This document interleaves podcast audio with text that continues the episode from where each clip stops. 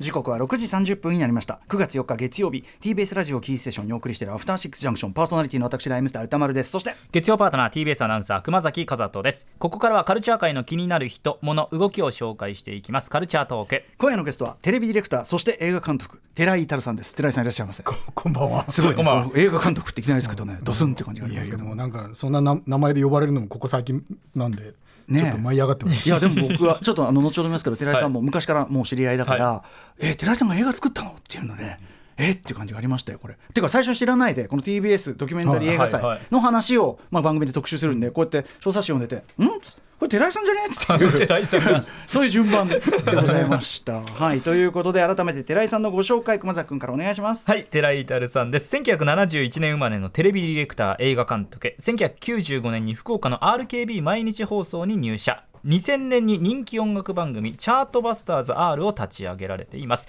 そして2019年からはドキュメンタリーの制作を担当し閉館する成人映画館を追ったさよなら前田裕楽成人映画館最後の日々ではギャラクシー賞月間賞を受賞。そして現在最新ドキュメンタリーシーナロケッツ鮎川誠ロックと家族の絆が公開されています。はいもう寺井さんはですね、まあ、我々ライムスターがそのチャートバスター R にねまあ、ゲストとしてお邪魔して、まあ、何度もお邪魔して、ね、コケティッシュ隊員と一緒にね、こうキャキャキャキャってやってですね、はい、あとまあ僕らのライブも本当にことあるごとに、この間も福岡もね、そうですね。ご覧いただいてありがとうございます、はい、ラストびっくりしましたけどね。ラスト？ああ、そうね、福岡サプライズであのスチャダラパーが急にね、何の説明もなく出たというね。みんなもうお客目が点になってました、あのあれリアルだったしこさ入ってきた時にみんなえ？ってなってからわーってあの一瞬の間がリアルだったよねあれね。フリーズしてるえ？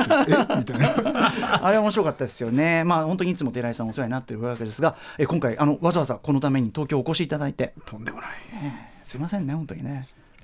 あの帰りたくない感じですありがとうずっとずっと言ってください本当にね。はい、ということでいろいろお世話になっている寺井さんなんですが、え今回はその寺井さんが手掛けられたドキュメンタリー「シーナロケッツ相川誠ロックと家族の絆」現在公開中ということで、あのー、まあ、寺井さんだから取り入れた作品というのもすごく思いましたんで、はい、あのまあ、作品の感想とかあとはやっぱりそのシーナロケッツどんなグループどんなすごかったのかみたいな話、うん、僕も改めてあそうだよなって改めてなんてかっこいい人たちだったんだっていうのをね思ったところもあるんでちょっと寺井さんにお話を伺いたいと思います。はい、よろしくお願いします。お願いします。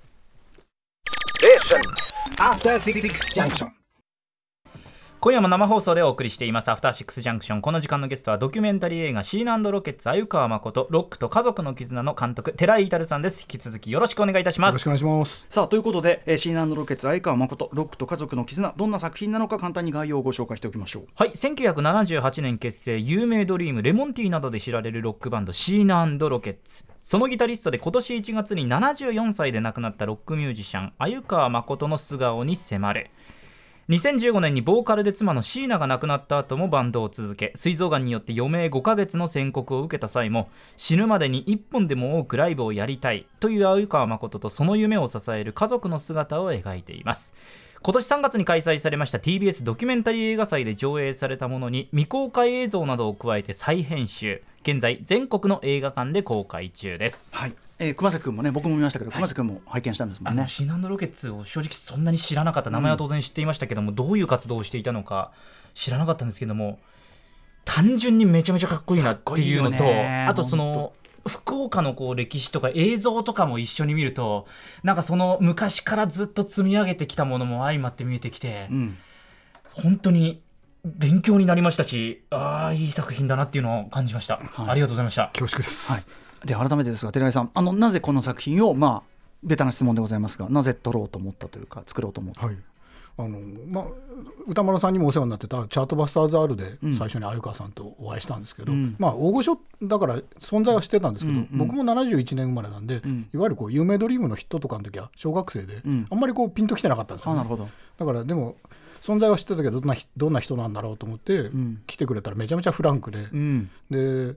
でスタジオ歌丸さんだったらご存知だと思うんですけど、ええ、うちラジオスタジオで収録する時にこう、え、あのラジオで使ってたこうレコードを後ろに飾ってたりしたんですよね、うんうんうん、そしたらなんか相川さん収録の後なんかそれをなんかもじもじして眺めてて「うんうん、どうしたんですか?」っつったら「このレコードちょっと聞いてもいいかいな」って言われて、はい、でかでスタジオのプレイヤーでかけたらバーって手に鳥肌をうんうん、相川さん手に 鳥肌だった。鳥肌がレコード聞いて、うん、どうしたんですか？って言ったらこれ多分昔 RKB ラジオでやり聞きよった番組のテーマソングやったっつって、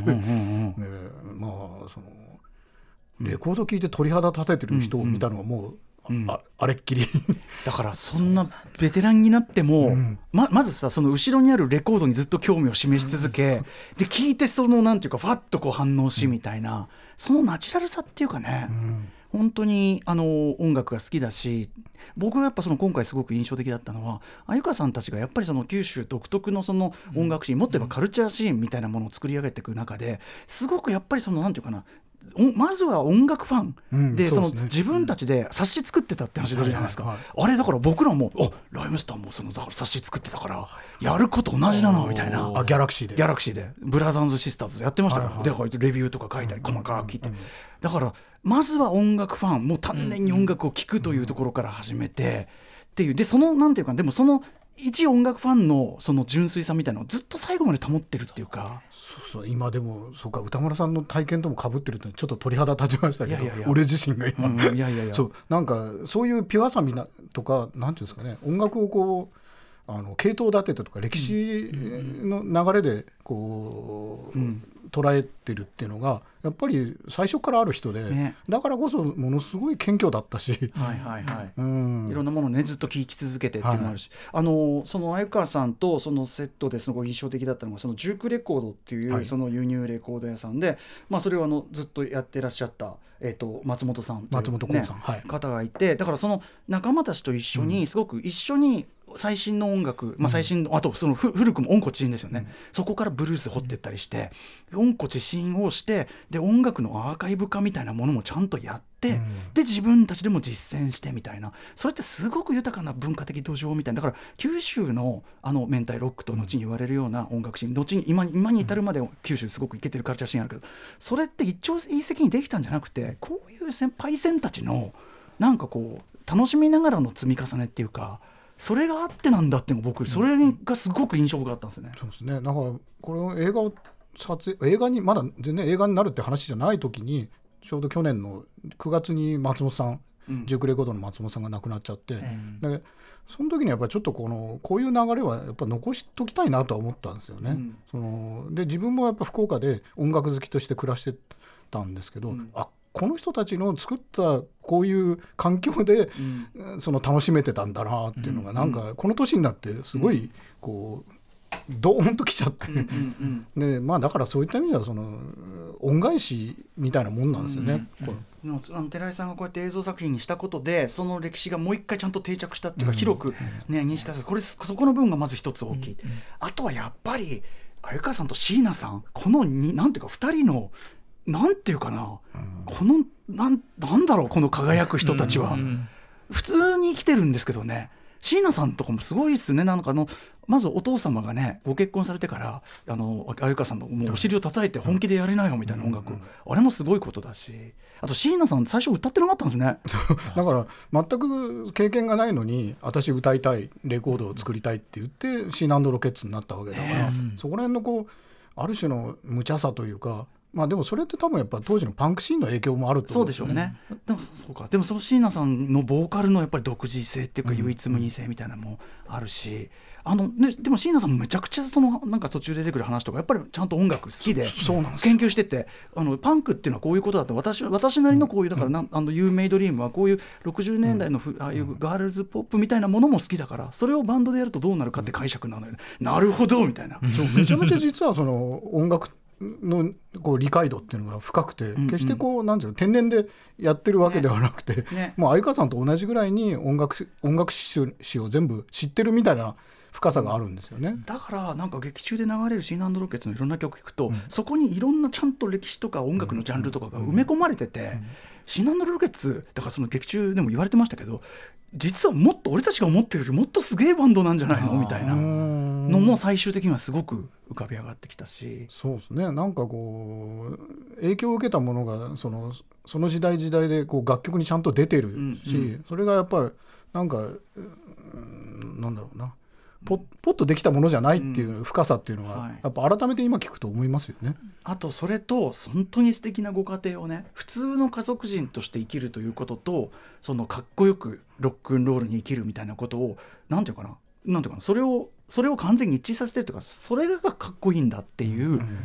風なのを最初から最後まで貫いてる。とこもなんかちょっとこんなかっこいい人たちいるかしらって思いながら見てましたね。これはでも割と日本のこう商業音楽史でも稀有な存在なのかもなという、うん、でもなんか我々みんながある種目指すべき境地っていうか好きなことをやりながら、でもちゃんと家庭もやって、社会人としてちゃんとやりながらでも好きちゃんと好きに生きてるみたいななんかすごくこうこう生きたいっていうふうに思わせる何かこうロールみたいなのを示してる作品だなと思ったんですよね。おだあそれはすごい嬉しいですね。まあでもやっぱ好きなものを極めていく先になんか幸せがあるっていうのは、うん、なんかこういうエンタメとかに関わってる人間としてはやっぱり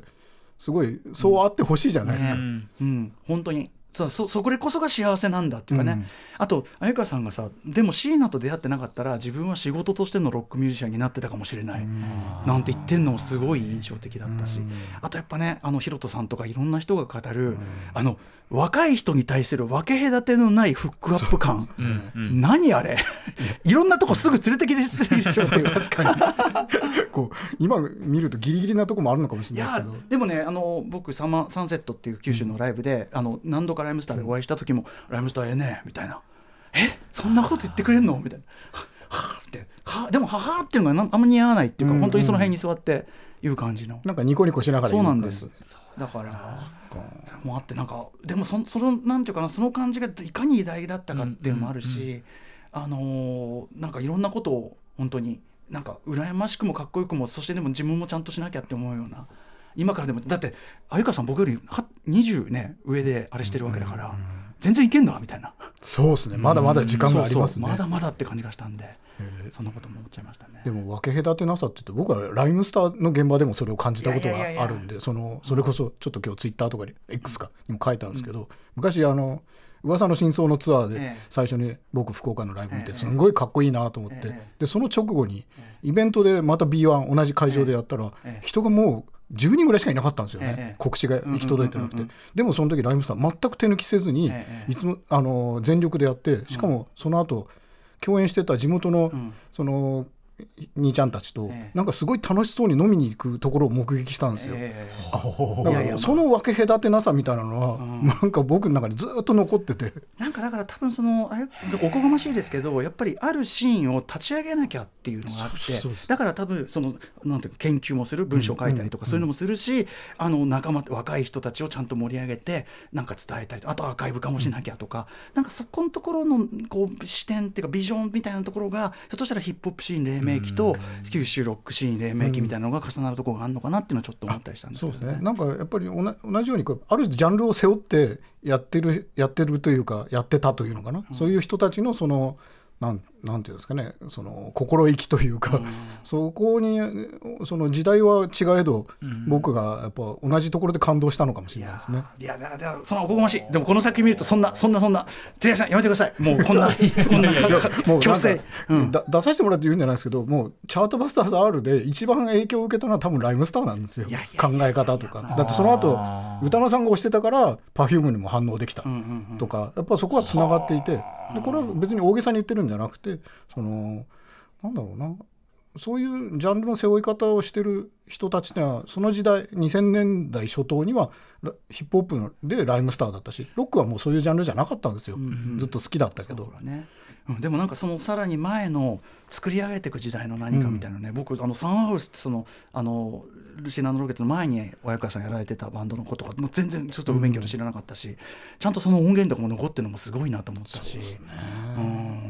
いやーなんかだからいやそう言っていただくのは嬉しいけどね。でもなんかこういうこういうずっとかっこいい人みたいなのに本当にでいられたらかっこいいってなんだろうってのも考えちゃいました。なんか単にそのスタートしてふんぞり返ったりとかなんていうのかな。世間的に出世するとか。あといわゆるかっこつけるとも違うんですよね。そうですね。なんだろうね、なんかすごい考えちゃった。よきよく生きるとは何かとか考えちゃう。あでもそそうですよね。なんかよく生きることがかっこよければ一番いいですよね。そうですね、でもなんかそれがちゃんと普通に幸せにつながるんだよっていうようなこういうことも教えてくれてるような気もして、うん、なんか難しく考えすぎることはないっていうふうなことを鮎川さんの佇まいは教えてくれてる気もして。そうですね、うん、なんかハッピーに音楽こんなにこんなに今音楽聴いててハッピーなんだからさみたいな、うん、なんかそのそのシンプルなところに確かめる感じもありましたね。うん、なるほどなのであのなんかな自分が今いるところに感謝もすごくしたしみたいな感じですね、うん、あと鮎川さんとなんか一言二言でも言葉交わせてたのがなんかもなんかもっと話せばよかったなとかいろんなことを思ったりとかしました。けど、ね、結構誰かが亡くなった後にその書き込んでたんですけどやっぱり一度でも言葉を交わしたことがすごい誇りに思える人って書いててそう、ね,、振り返るとそういう人なんですよね。そうね。なんかやっぱ大したことを話しなってなかったにしても、うんうん、なんかちゃんと人と話したみたいな感触を残してくれる、はい、それはなかなかなかったなと思って。そうですね。いやということであの見れば皆さんね相川誠さんそしてシーナンドロケッツねあの凄さが分かる曲なんですけどちょっと一曲あの映画ですけども一曲ちょっとあの曲かけさせてもらっていいですか、はい、何か、寺井さんちょっとあのチョイスでしていただいてて。これ映画の中でも紹介してるんですけど「まあ、有名ドリーム」って、まあ、細野晴臣さんプロデュースで有名なんですけど、うん、これバンドだけで作るデモバージョンっていうのがあるんですね、うん、でその時点で結構もう曲が出来上がってるんですけど、はい、実際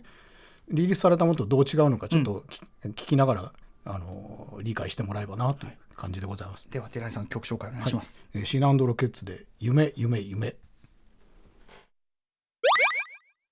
はいお聞きいただいてるのは「ユーメイドリームの」えー、オリジナルバージョンというかね「夢夢夢シーナンドロケッツ」です。これあの映画の中であの俳優の松重豊さんが九州福岡で聞いててでファンだったんだけど、うん、あのテクノポップ的にこうリアレンジされたバージョンが、まあ福岡では正直賛否両論だったっつって。ロックじゃねえだろみたいな、ね。うん、でも自分はこんな素敵なコンビネーションはないって思ってたみたいな、ああいうのもすごい歴史の表彰ね、証言とかねすごかったですね。はいということで短い時間でしたけど寺井さんありがとうございます。ありがとうございます。寺井太さんが監督編集を手掛けたドキュメンタリーでも寺井さんだからこそ撮れた作品だと本当に思います。すね、えー、シーナロケッツ、相川誠、ロックと家族の絆は全国の映画館で現在公開中です。えー、お別れの前にぜひあの寺井さんお知らせことなどあればお願いします。まだあの福岡でも上映中でけ あの